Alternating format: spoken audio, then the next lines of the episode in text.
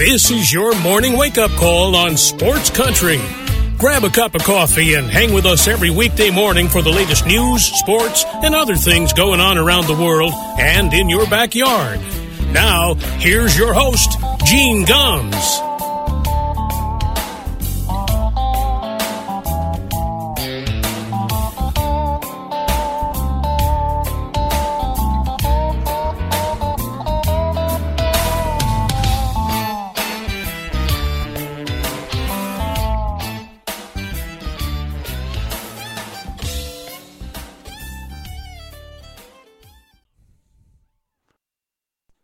Good morning, everybody.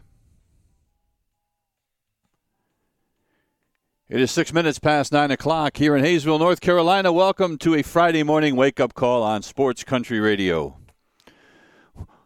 The sun's finally come out down here in uh, North Carolina. So pretty happy about that. Those of you uh, listening up in New England, stay warm. I saw that they uh, were actually closing schools in Boston and uh, I, I, think I read in Connecticut as well, parts of Connecticut, some of the school systems were calling it off. Uh, wind chill temperatures are supposed to be well below zero. Air temperatures are supposed to be below zero uh, in the Boston area the next couple of days. It, it, good Lord.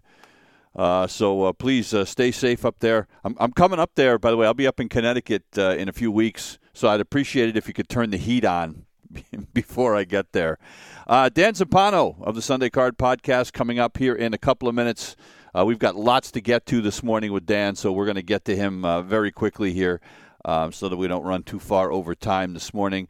Um, one thing I wanted to get to before uh, we have our thing with Dan, there was a, a story came out yesterday about the Baltimore Orioles. Now, the Orioles have, in my mind, the best ballpark in baseball. And, you know, considering that ballpark has been open for, what, 25, 30 years now, it's amazing to me that it has stood the test of time. And it is, for me, the, the best ballpark I've ever been to. The fan experience there is great. I've never, I've been to Camden Yards several times, never sat in a bad seat. Um, you know the uh, it's done a great job of revitalizing that inner harbor area. Uh, I just love it. Well, the Orioles only have um, a year left on their lease at Camden Yards, and they had a deadline um, yesterday or two days ago to extend that lease for five years, and the team declined that. So their lease at Camden Yards expires at the end of the year. Now, does that mean that the Orioles are going to leave Baltimore? I doubt it. But uh, if, if Peter Angelos, who owns the uh, Orioles, is actually being sued by his brother right now, uh, a little family squabble over the control of the team. And part of this is that his brother alleges that Angelos wants to move the team to Nashville because that's where he and his wife live. Um, and for his part, Angelos did not uh, exactly dispel that. Uh, he said that uh, he said, uh, uh, "I'm looking forward to continuing to collaborate with the governor, and the administration, the Maryland Stadium Authority to bring Baltimore the modern, sustainable, electrifying sports and entertainment destination the state of Maryland deserves." Hang on a second. Everybody already loves it. So you know what that tells me? That tells me what Angelos is doing right now is he is going to try to hold the state and the city hostage and say you got to do more. I want this, this, this, this, and this, or I'm going to move my team.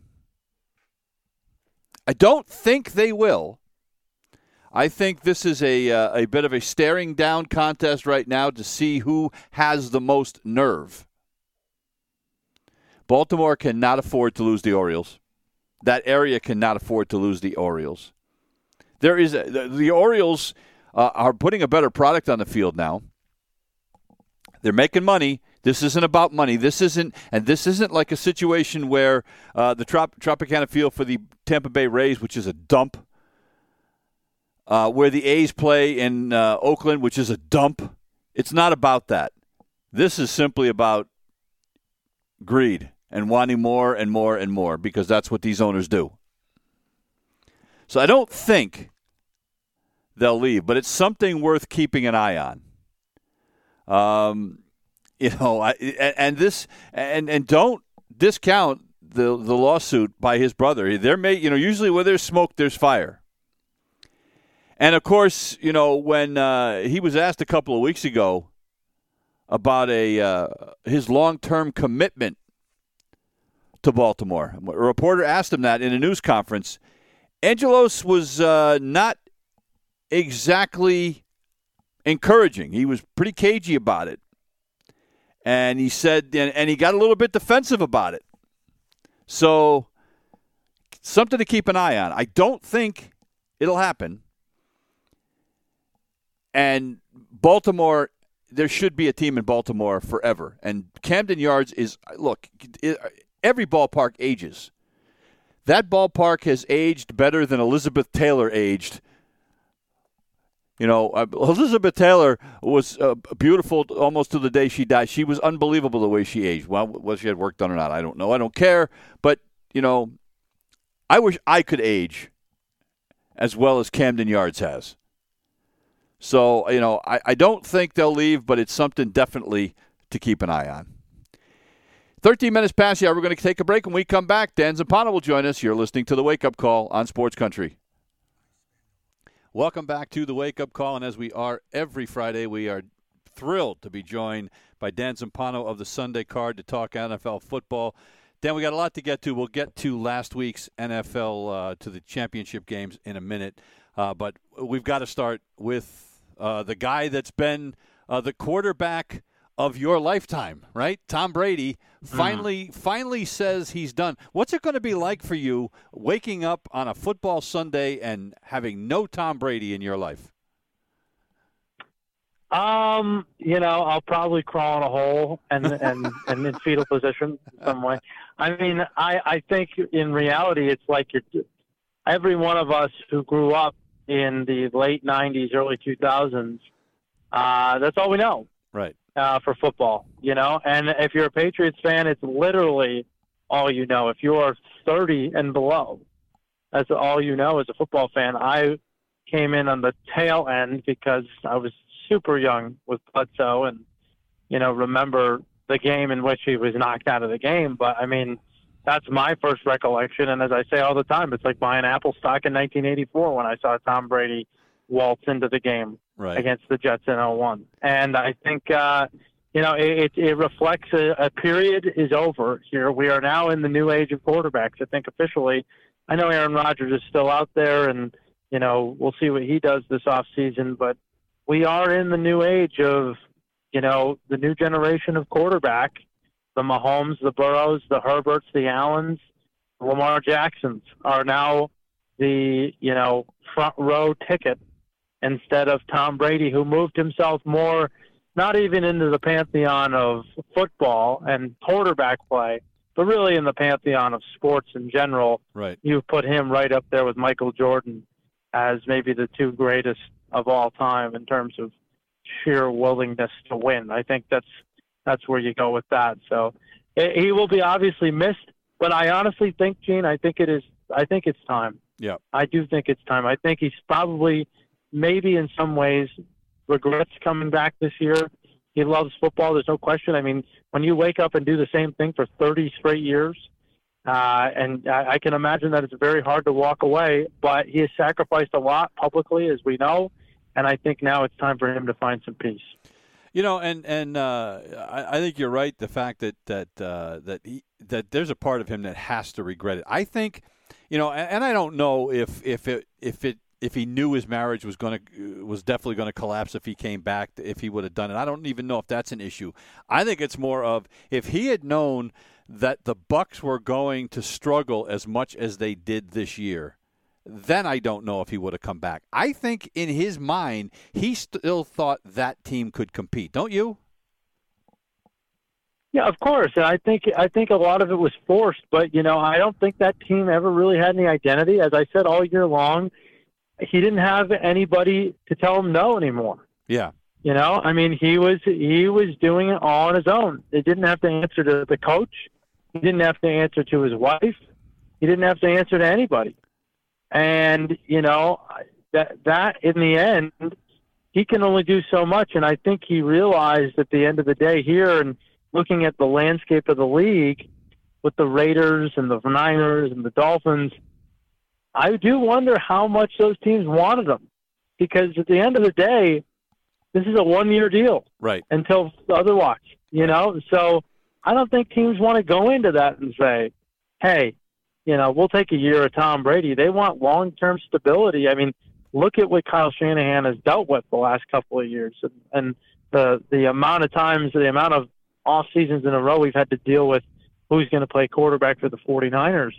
Um, you know, I, I can see that being a hard thing for teams to swallow, and I and I don't think that Tampa would have worked again.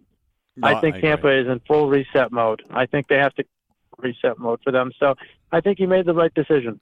Well, and now I mean it, it's pro- there's probably a lot of general managers and, and owners around the league that actually uh, gave a sigh of relief when he retired because mm-hmm. now if you're the 49ers, if you're the Houston Texans, if you're the Raiders, or you're the, the Tennessee Titans, you don't have to have his name in the mix when you're thinking about how to move forward. So it kind of made people's lives a little bit less complicated with him stepping away, didn't it? Absolutely, because now you're not looking at, oh, do we want to offer Tom Brady $30 million for a year to come play football? Right. I mean, and, and we can actually look towards, there's so many good young quarterbacks now. I mean, uh, like, and the guys coming through the draft, the guys that are still available, like in the marketplace, there's just too much now, and I think it would have it it it was kind of starting to become beneath Brady to just do these you know one year rentals. It's like what do you want to leave for your legacy? And I think I think at the end of the day, nobody can touch him. So at the end of the day, why come back for another year? I just you know I think I think again it was a prudent decision on his part. I, I, will say this: the one thing about you know the Tom Brady, the one year rental, yada. This to me of of in my lifetime, and I've been around a lot longer than you. In my lifetime, this is perhaps the most, without a doubt, it's not even perhaps the most successful older quarterback who has tried to quote unquote hang on. I mean, uh, you're too young to remember Joe Namath trying to play another year with the Los Angeles Rams on one, you know, on one leg. Uh, Johnny Unitas mm-hmm. coming back to play a year with the San Diego Chargers. You know, those kinds of things. Mm-hmm. O.J. Simpson trying to play when his career was essentially over. Yeah. You know, I mean, uh, the one thing that that we can say for Tom Brady is, I, I mean and I guess it speaks to who Tom Brady is that his final year in the NFL, he sets NFL records, regardless of how his team went. He set records for most completions, most attempts of the season. It's unbelievable. Yeah, I mean, the, you know, every year it's unbelievable. Like I think for the last, I don't know, since 2018, right? The, the last five years, we've been saying it's unbelievable what this guy does. yeah, and nobody's ever done it at this. I think Favre was really the closest, and he was what 39 when yep. when yep. he got that Vikings team to the NFC Championship game. And yep. you know, I know Montana went to Kansas City later in his in his career and had some accomplishments, but you know, I, I'd like there will never be another. I mean, people are projecting Patrick Mahomes already, and God bless Patrick Mahomes if he's able to get there. I mean, no way. Um, he's got a he's got a he's got a monumental task, but he is going to put himself in rarefied air when goes to the Super Bowl if he can win it. So. Um, yeah, yeah, I, it'll never be duplicated again. He's the best winner of all time. I don't think there's any question about that. You put him right up with a Jordan and Tiger in, uh, in terms of winning. Yep. But I think the fire and the competitiveness, I haven't seen a player in any sport, maybe outside of Michael Jordan, that has had what he has. Yeah, no question. Um, well, and and to, to kind of piggyback on that, uh, one thing that uh, has come out almost immediately is the San Francisco 49ers have already decided that they are moving on from Jimmy Garoppolo. And they said, Kyle Shanahan in a press conference yesterday said that he is perfectly comfortable with Brock Purdy and Trey Lance as his quarterback. So it sounds like not only do they not have to worry about Tom Brady, it sounds like Jimmy Garoppolo is definitely going to be finding a new home next year. And why? And why would you? Why would you hang on to him? I right. mean, at the end of the day, you're paying a backup slash third string quarterback now you know, starter money when you can just hold on to these two rookies and second year guys and third year guys uh, and hold them on those contracts and, and force them to play in competition. He is kind of the best of both worlds because he's got two young guys now right. that are going to compete against each other. So he's kind of living in la la land a little bit here with, with how he how his how his team is is built up and.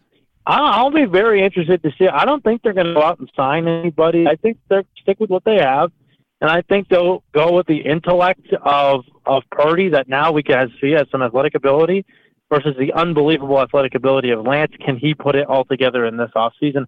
I don't know.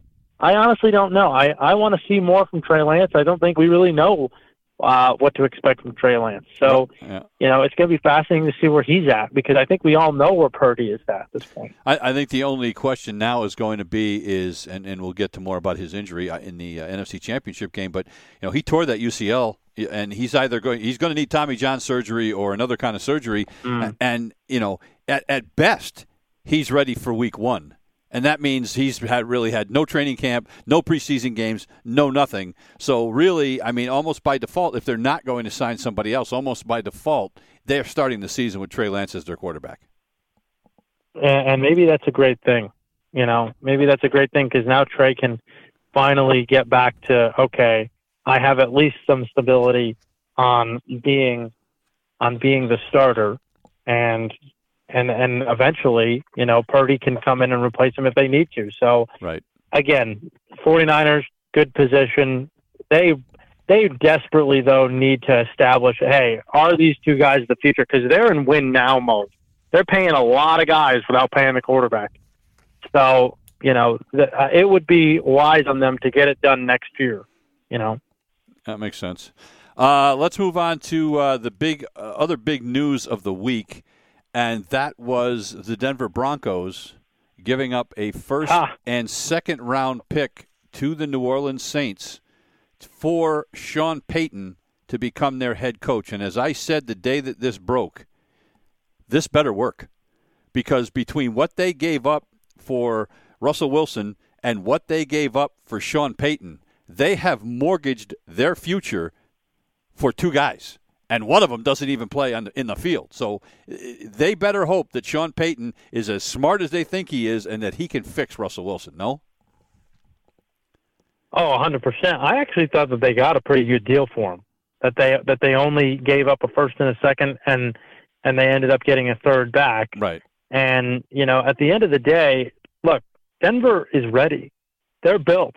Like there, there's no, there's no more. You know, oh, we got to add this guy, we got to add that guy. They've got a strong defense right. on three levels. Yeah, they could probably add a guy at the linebacker position, but they've got a strong defense there. They've got a decent offensive line. They've got two really solid running backs, or at least one solid running back right now. Uh, they've got a ton of really talented receivers. When healthy, are really, really good.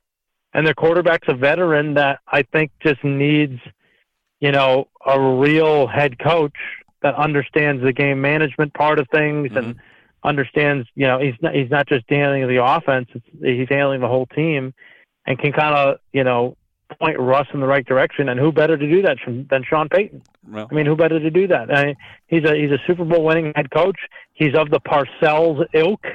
I think those are things that you know I look for a coach, and I say, yeah, that's checking a lot of boxes. So I, I really like the hire. I think it's a good hire. I liked their hire last year, and that was didn't really work out well. But it was uh, it was it was you know when you think back to it, Nathaniel Hackett, a lot of it probably he was masked by Aaron Rodgers and and having him be his quarterback. I think Sean Payton's a real coach with real experience. But we're going to see if he's a real coach in terms of is he masked by Drew Brees? Right we'll see. Well, that, that, but yeah. Russell Wilson is talented enough to be able to, to rise above. I think that's one of the things that you know I, I mentioned when, when he got hired. I was like, look, you know, he had incredible success with the Saints, but he also had Drew Brees as his quarterback. And as soon as Drew Brees retired, he said, "I'm out of here." You know, I mean, I want you know they yeah. they weren't prepared for Drew Brees to retire. They didn't have a plan B, and and you know I don't think they were prepared for all the injuries. You know, having Michael Thomas be constantly hurt, Alvin Kamara's but you know suddenly Mr. Fragile. I, I think he just saw the writing on the wall and said, "I'm out of here." So it will be interesting to me. It reminds you. It reminds you of something. Reminds you of another team, doesn't it? no plan, and the coach just, coach doesn't have a plan for the quarterback of the future. Yeah, reminds me. of Yeah, you know, like, well, and and and so you know, I guess we're going to find out if Sean Payton is as good as people think he is. And and, and if you're the Broncos, you, boy, man, you better hope so. Uh, you mentioned Bill Parcells. Mm-hmm. You mentioned Bill Parcells. Bill Parcells was on a, uh, uh, I think uh, he was on some show this week. I can't remember what it was, but uh, he weighed in on the whole Tua situation down in Miami. Tua just got cleared from concussion protocols 38 days after he got a concussion, which, by the way, is a long time. Um, and Bill Parcells said. Miami's nuts if they put too much stock in this guy. If they put all their eggs in that basket, Miami's in big trouble. Uh, I don't think there's any way anybody, including the owner of the Miami Dolphins, can argue with that. Do you? Oh no, he'll find a way. Don't worry. I mean, and and if he wants to, and and you know, I'll I'll sleep easy at night, knowing that I've been saying what Parcells has been saying all along. Right. I'll I, that Bill Parcells is saying that. I think I'll be okay because you can't put this guy out there especially the fact forget the talent side of it because you know I could argue that all day long. Right. His health is at a major risk, Agreed. and if they don't have a good backup plan, uh, this ain't gonna work. It's it's just not. And if I was them, I would really explore options to say, okay, do we look at somebody in the draft that may not be as highly prized per se, mm-hmm but we could still maybe take a look at him in the first round or the second round and say, okay, we're not going to pay a ton of capital on this. Let's at least consider it. Give me a for instance. And, Give me a for instance. Know, uh, who who would who would that well, be? I'll, I'll give you. I'll say a guy like maybe Anthony Richardson from Florida. Okay, all right. You know, yep. I, I think that that would be a kid that that would be a kid that hey, maybe he's not all ready for the league, but he's got a ton of talent and he can move. Uh, I mean, he he can move like you know a ballet dancer. He's like the Micah Parsons of of uh, of the offense. Okay. I mean, just a freak athlete with speed and size. I mean, you haven't really seen a lot of quarterbacks with his size that can move like him, um, a la Cam Newton. Okay. And he's not as big as Cam Newton, but he's getting he, he's he's getting there you know, him and Will Levis are kind of the same uh, size. I think Will Levis obviously a better passer, but Richardson's got all the talent in the world to be a really good quarterback later on in the future. So um, he could be dynamic. I don't see why that couldn't be an option for okay. them. Okay, all right. Um, the Texans have their man finally, and they bring home – look, I think this was a good hire, not only because he was the, the defensive coordinator of the 49ers and obviously helped build that, uh, but the fact that he's kind of a, you know, he's a he's a hometown boy. He was drafted by the Texans. DeMeco Ryans, I think, is going to be very popular, and I think they needed somebody because they're not ready to compete yet, but they needed somebody who is going to uh, have a little uh, capital in the bank, so to speak, when they get to, when they struggle for a year or two. Yeah, the Texans have been shopping in the clearance section for for coaches the last couple of years. yes, they, they have. I mean, yeah. they David Culley, the Lovie Smith. I mean, you, you just can't do that. And I think Caserio needed to, to jump with the gun. I think they really wanted to hire Brian Flores last year, and obviously that wasn't able to happen. But I, I think this is probably he waited and he jumped at the opportunity for this guy, knowing how t- highly touted he was. And, you know, I think that the, the idea of, you know, Jonathan Gannon versus DeMeco Ryans, uh, I do think that if, if DeMeco Ryans had not, had not uh, lost in, in the NFC championship game, I think Jonathan Gannon would have had just as good a shot to get the hire, the DC from Philadelphia. Mm-hmm. So, you know, I, I think that, but I think DeMeco Ryans is going to be able to mold this team the way he wants it. He's going to get a ton of young players in there right. that he's going to teach that cover three system. Um, whether he, I, he, I, you're going to know that he's going to take the best linebacker available, and it's a pretty good class of linebackers You know, I think he's going to start there. I mean, look at the linebackers he had in San Francisco, and then look at himself. Uh, I think he'll start there and on the and on the front line, and then work his way back. They got a couple of really nice secondary pieces in the draft last year, and and Stingley and and Jalen Pitre, and who both had nice years for them. But you know, they're a long ways away, and obviously their first choice is going to be a quarterback. Right. But I do think that I do think that they will outfit the rest of their team with front line defensive linemen or linebackers. Um, your reaction to Vic Fangio being hired as, as the DC in Miami? Great hire, scary for the teams in that division, isn't it? I mean, he's a godfather of of the defense that he runs. Right. I mean, he he the he has figured out in the best way to stop the modern quarterback. So I thought it was a really shrewd move by Miami to do that. They had to get rid of Josh Boyer. They, that was right. that was obvious, and Agreed. to bring in Vic, I also think that it allows Mike McDaniel to lean on Vic in some game management type of scenarios to say, hey, you know, this is another voice that's been a head coach. Yeah, because he could use it. He could use Uh, right. And he wasn't a great head coach in Denver, Right. but I also think that he wasn't outfitted with. Uh, there was a tricky situation with Elway running the show and the and the owner being incapacitated.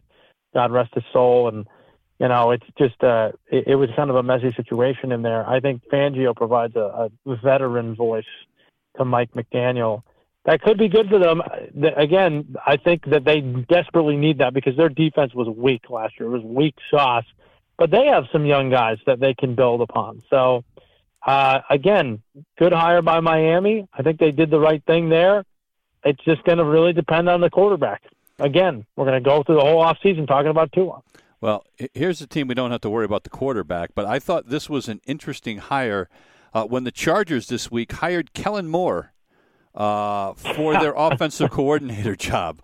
Uh, uh, look, I mean, we Oh, saw, yeah, but we've seen uh, look, we've seen firsthand, time after time, how the Chargers can get leads and then kind of go into a shell and, and forget how to play offense. I mean, I, I got to think that Kellen Moore uh, is a step up for the Chargers. I mean, I just, I, I, I maybe I'm, you know, facetious. I don't think there's going to be a uh, a larger cover up of anybody than how much covering up Justin Herbert is going to do for this guy. I mean, good Kellen Moore, great move, Yeah, great move for Kellen Moore. right.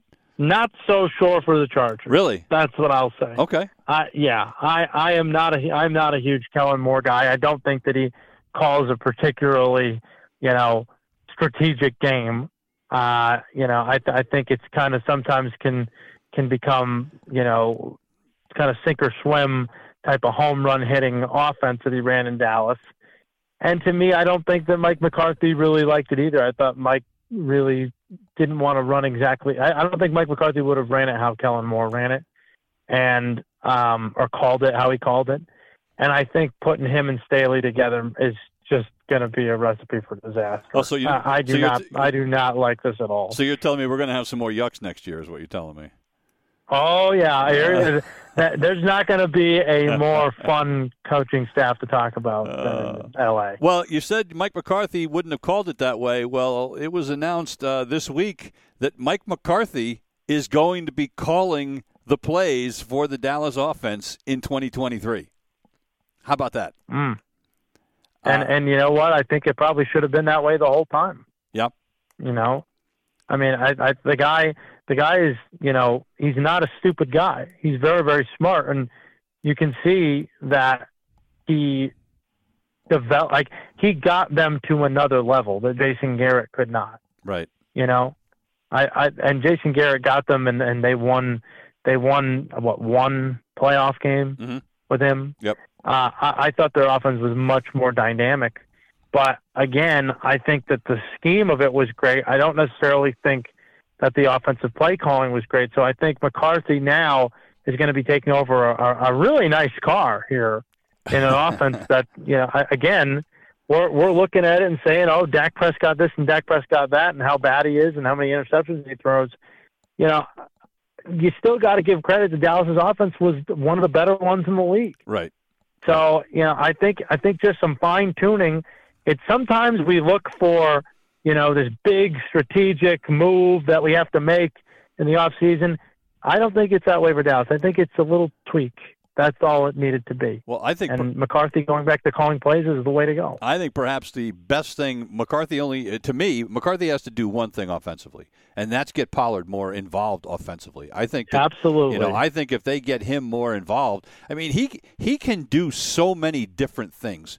Um, you know, I think that you know not just running the football. I mean, I think that that uh, you know being a receiver out of the backfield. I think he can do so many things. It, it, you could see him being uh, well, I mean, he's not quite Alvin Kamara, but you could see him having that kind of role, couldn't you? He looks more like a McCaffrey. Or McCaffrey, yeah, okay, me, yeah, you know, yeah. And and I've heard a lot of comparisons to. He kind of, you know, reminds you. You go all the way back to to the early days of football. He kind of runs like a Gale Sayers type, you know, Whoa. running style. Wow. Uh, to me, okay. you know, I I I, I kind of look at him like that, and the thing I would encourage him to do, though, is I think Dallas is going to need a power back. Mm-hmm. I, I, think they're de- they're really going to need a power back because Zeke's not going to be there next year. No. There's just no way. I don't think Zeke's um, got. I don't so, think Zeke's got anything left in the tank. Yeah, I, and and the money that he's owed, I mean, it's yeah. ridiculous if, I, they, yeah, if they would re-sign him. Yep. So you know, I I think that you know they're going to need somebody to supplement Pollard and not have him be the McCaffrey of Carolina where he's taken 90% of the snaps. I think that he needs to be a, you know, the number one guy, but no, hey, we need somebody behind him to be able to shoulder some of that as well. Um, uh, one thing I just I just thought of a question I meant to ask you when we were talking about Denver, and we were talking about uh, the chances that uh, that they can fix Russell Wilson. Is it possible mm-hmm. that Russell Wilson is skills are starting to decline, or do you think this was just not being able to fit into the new system? Uh, I think it was a little bit of Russell Wilson's ego getting in the way of him. Okay.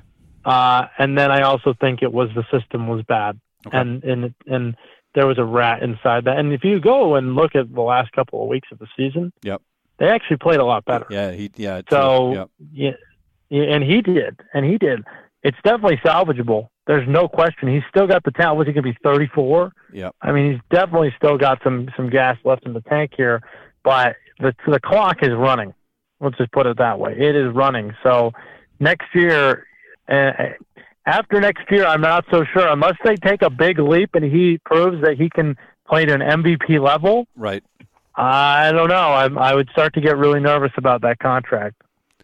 Um, all right, let's get to uh, last week's games, and, and we'll start off with uh, the worst game of the day, and which I thought was going to perhaps be one of the best games of the day, was the the Philadelphia San Francisco game. And look, um, you know, Brock Purdy ripping his elbow apart early in that game certainly didn't help. But I saw, you know, during the game. Uh, you had had a tweet, and you said that you weren't sure that even if Brock Purdy hadn't gotten hurt, if they were going to be able to hang with Philly in this game. No. No, why? I, I, why, why I did you? that, Why did you feel that way? I just felt that way because if you look at the history of the league, I mean, it's so hard for. There's a reason why rookie quarterbacks have never made the Super Bowl. You know, at, at some point, like the guy would have had to step up. I'm not saying it would have been as bad as it is. Right. I'm I'm saying it probably would have been a closer game, no question. But you know, at the end of the day, it's just difficult for San Francisco to have to get the ball turned over. I mean, God bless them. Look at look at where they were. They were like halfway through the second quarter, down by seven points. Well, that's that's that was my... and and they had given up a bunch of turnovers and stuff like that, and had lost their quarterback. This game, so, this game know, was this game was tied midway through the second quarter. It was seven seven. Right. The Eagles scored two right. touchdowns in the, in the final minute and a half. I mean, so right. I, I, guess that's why I'm I'm I'm not sure why you don't think they could if if they had been able to do anything offensively, maybe I just I don't know. I just thought it could have been different. Uh, you know, maybe I'm I wrong. thought just defensive defensively they just didn't stack up to the offensive line. I, I, I thought they just got manhandled Okay. all, all day long on defense. And honestly, you know, at the end of the day, Reddick did make the play. True. You know, Yeah. he did make the play, and and and and they couldn't block him, Right. and that would have been the whole thing. Now, I put a lot of the end of the first half stuff on Shanahan. I thought Shanahan completely did not have his backup quarterback prepared to play at all. Agreed. You know, I mean that was a joke. Yep. And Josh Johnson's played for a, like seventy different teams. Right. I get it. so I, I understand it, but you know, you got to be prepared to go. Yeah. I know he's not. He wasn't going to get any reps. I mean, Purdy needed all the reps he could get, Right. but you got to be prepared out there as a pro. And I, I I put it on Shanahan for not having that guy prepared to play because once he was in the game, I mean, the game was essentially over, and then Purdy comes in and they can't throw. So. You know, uh, it, it was just a mess all around, and and it's part of the reason why the 49ers are in desperate need of a quarterback. Yeah. They need to figure out if Trey Lance is the guy that they that they bargained for, or if they made a mistake, and they need to correct that like very very quickly. Because uh, unless Purdy is going to make a big leap, and, and Lance can't play, and Purdy's going to make a big leap. See, this is where you're playing the game of like, okay, yeah, we have two quarterbacks, two young quarterbacks. We got to decide on one though. Right. You know, like we can't just. That's what we've been doing for the last two, three years. Is we have been waiting to see. Okay, Trey Lance is he going to be the guy here? And now we have to rely on Jimmy, and Jimmy's been a good stand-in, but there's been no stability at the position for them, none. So they need to figure it out quickly. Could you make the case that the mistake that the 49ers made wasn't that last week? It was several weeks ago when Brock Purdy had to play and they and and they didn't have a plan B or or in that case I guess maybe it would be a plan C that they they had nowhere else to go. That Josh Johnson was the best that they had. I mean, it, is that where they made the mistake not not finding somebody else then that could step in if they needed him to? No, because how many guys are available at that time? I mean, the fact that Josh Johnson was available, they're on their third quarterback. You got to find your fourth quarterback now. I mean, we had Christian McCaffrey throwing the ball out there know. because, I mean, Yeah. you, the 49ers got to change something because every single year they have guys hurt. Yeah. Every single year, just they are one of the most depleted Why? teams Yeah, what by is the end of the year. I, I don't, I don't know why that is. I wonder if it is a, you know, the, the the fact that they play such a physical brand of football. I don't know. I, I really, I really couldn't tell you. But what I do know is that, I, I- regardless of whether he was in the game or not, the Eagles are just a better team Yeah. all around. They're more talented. They're more physical up front on the offensive line. The defensive line just gets after you. They're they're too deep.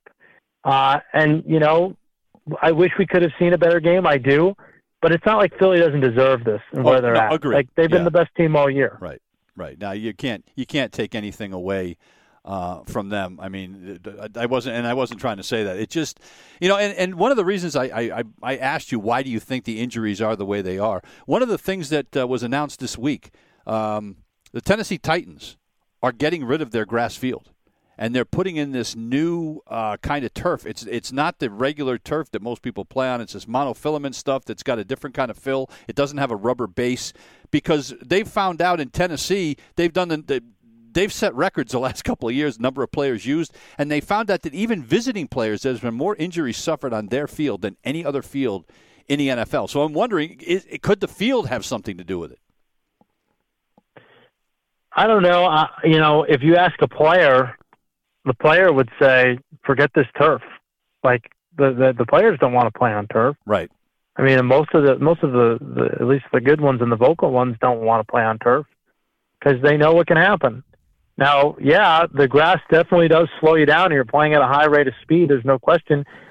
I don't know if there's been any. uh, It's something I could actually look into is if there's been any studies done on whether grass or turf is is better on for knee injuries or ankle injuries or some type of some type of injury. but to me, you know, I, I think it would do. It would be a pretty prudent thing to do for the league to figure out whether that was one was the other or one wasn't. You know, so I don't know. I, Well- I I don't know if it's their trainers. Uh, we talk about that in baseball all the time. Right. The trainers suck, so we got to get somebody out. Yeah, I don't know what it is. Well, I I mean, and uh, they, you know, at least in Tennessee, in Nissan Stadium, that's a that's a natural grass surface, and that's why they've Mm-hmm. deter- that's why they're going to turf is because they determined that that there's been more injuries on their field, not just their team, but other teams that come into to, to Nashville, um, and that's why they're going to turf.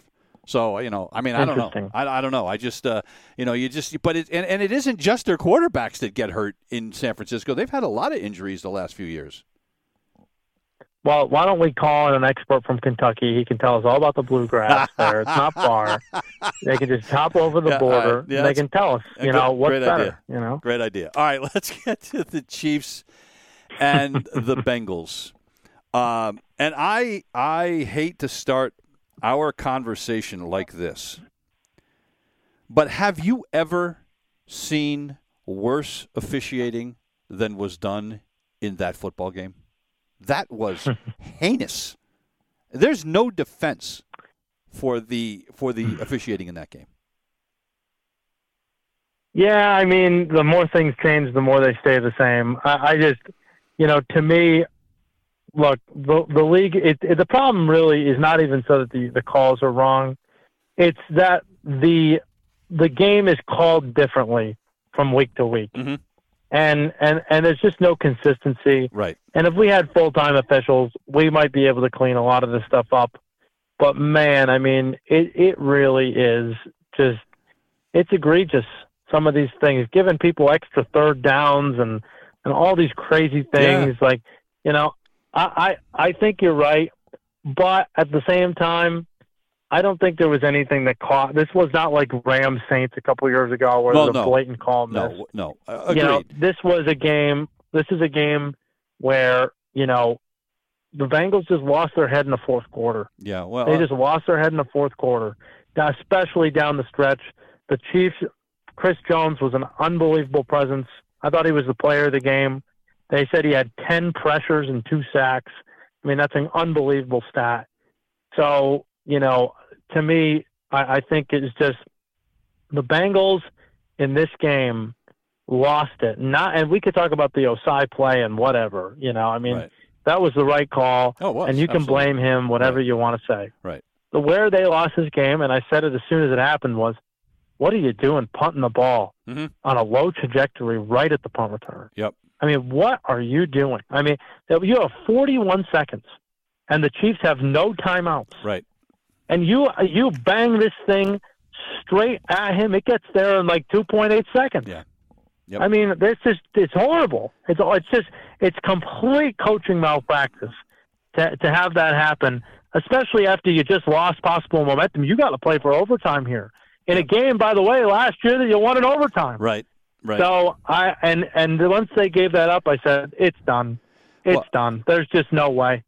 Yeah, I, I thought that the Skyy Moore punt return was was the play of the game. Really, it really was. And I mean, No question. And you can argue that the that the referees missed a couple of blocks in the back, and you know they may have. But be that as it may, I, I think you're right. I think the mistake was made punting it right at him. And I'm going to sound like the old man that I am right now. When I was when I was a young man, back when I used to walk uphill to school both ways, they didn't punt the ball at at people. They punted the ball out of bounds. You know what happened to the days of you know the, you, the old term the coffin corner kick and all these other things? They didn't let a punt returner beat them. You know now the the, the plan is is we're going to kick the ball down the middle of the field and we're going to hope it bounces and we can get the right bounce and we can down it at the one yard line instead of trying to kick it out of bounds. We, I think teams are like programmed to kick it at the returners now. Am I or I mean, am I just the- an old man? No, you're you're a hundred percent right. Like there are some fundamental truths in football that you have to manage the clock and manage the game. If you give Mahomes the ball, you know, back at the thirty or the twenty five or whatever Right. it was, Good luck. with thirty seven seconds and one timeout, Right. or 38, 36 seconds and one timeout, that's a hell of a lot better chance than him having it at the fifty yard line, isn't it? Yeah, I'll tell you what. I mean, if, he and really- if he if he gets it back at the 25 30 yard line and he beats you with 36 seconds and one timeout, you know what you do? You tip your cap. Right? You know. You say "say la vie," Right. You know, I mean, that's what you say. Right. And that's what's so frustrating about it is the coaching malpractice. There's just no good coaches in the league anymore. The coaches don't care about managing the game. They just don't care about it. They care about getting talent on the field and running their offense and sticking their nose in their play sheet with a pink highlighter. You know, that's what they care about. And so I, I that's and it's sad because like you had these great coaches back then, and coaching matters in this league, like it or not. Right. Coaching does matter. The McVays, the Shanahans, the Belichick's, the Harbaughs, the Tomlins.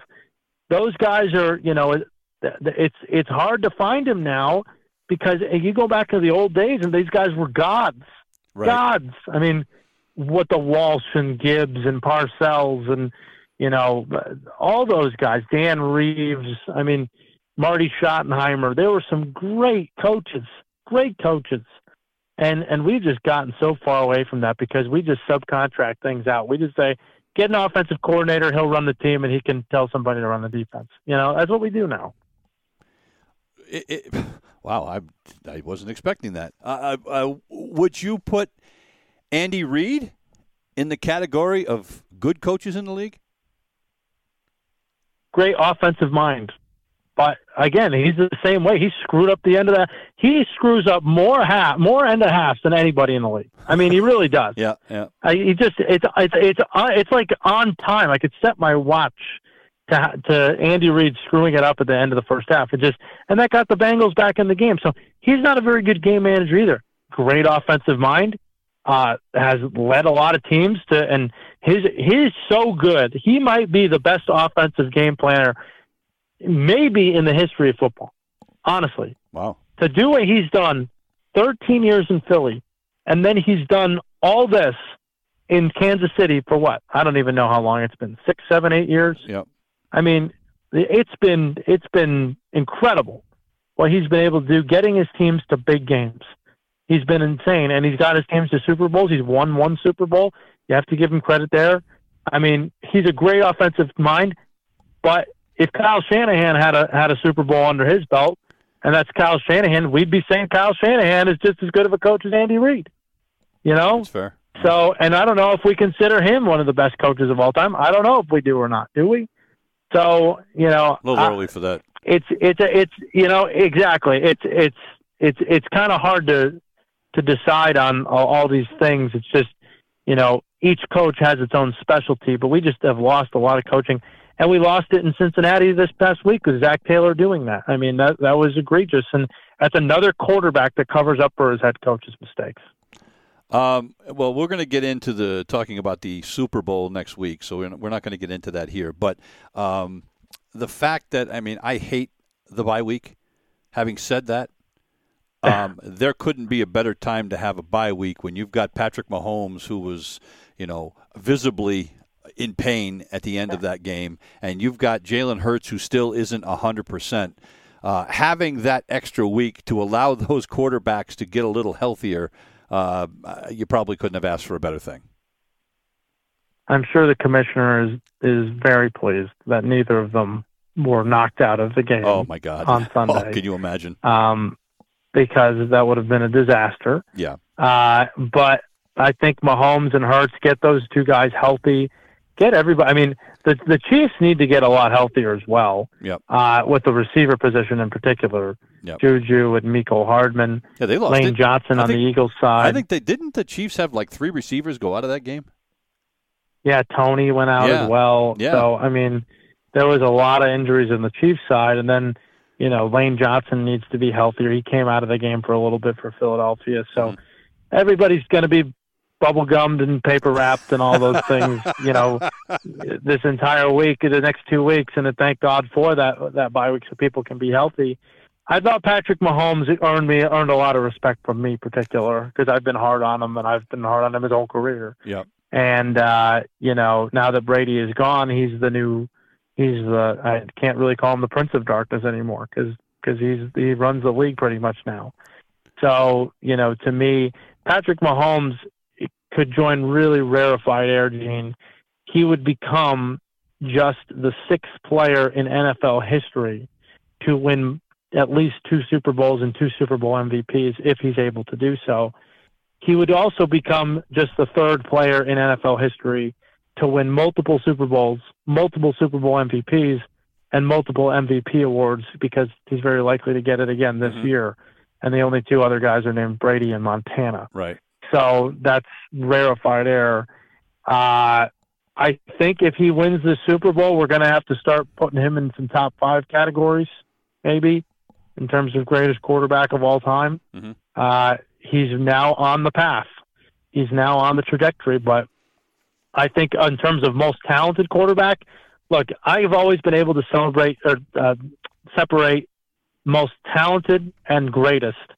I think that uh, you, you could say you could never put Johnny Unitas or Joe Montana or even Tom Brady in quote unquote most talented quarterbacks list. You know, I mean, I don't think you could really do that because, you know, there are guys with just so much more skill Right. out there. Right. But quarterback is not about skill when you talk come to greatness. It's also about, you know, QB intellect. Right. It's also about the will to win. You know, who was flawed. Montana was un- unbelievable Mhm. in Super Bowls. Mhm. Brady wins more than anybody. Peyton Manning, I mean, the the Mr. Fundamental, the Tim Duncan of of the NFL. He's a champion oh, two times over, five MVPs. Nobody's ever done that. Uh, you know, just set record after record after record.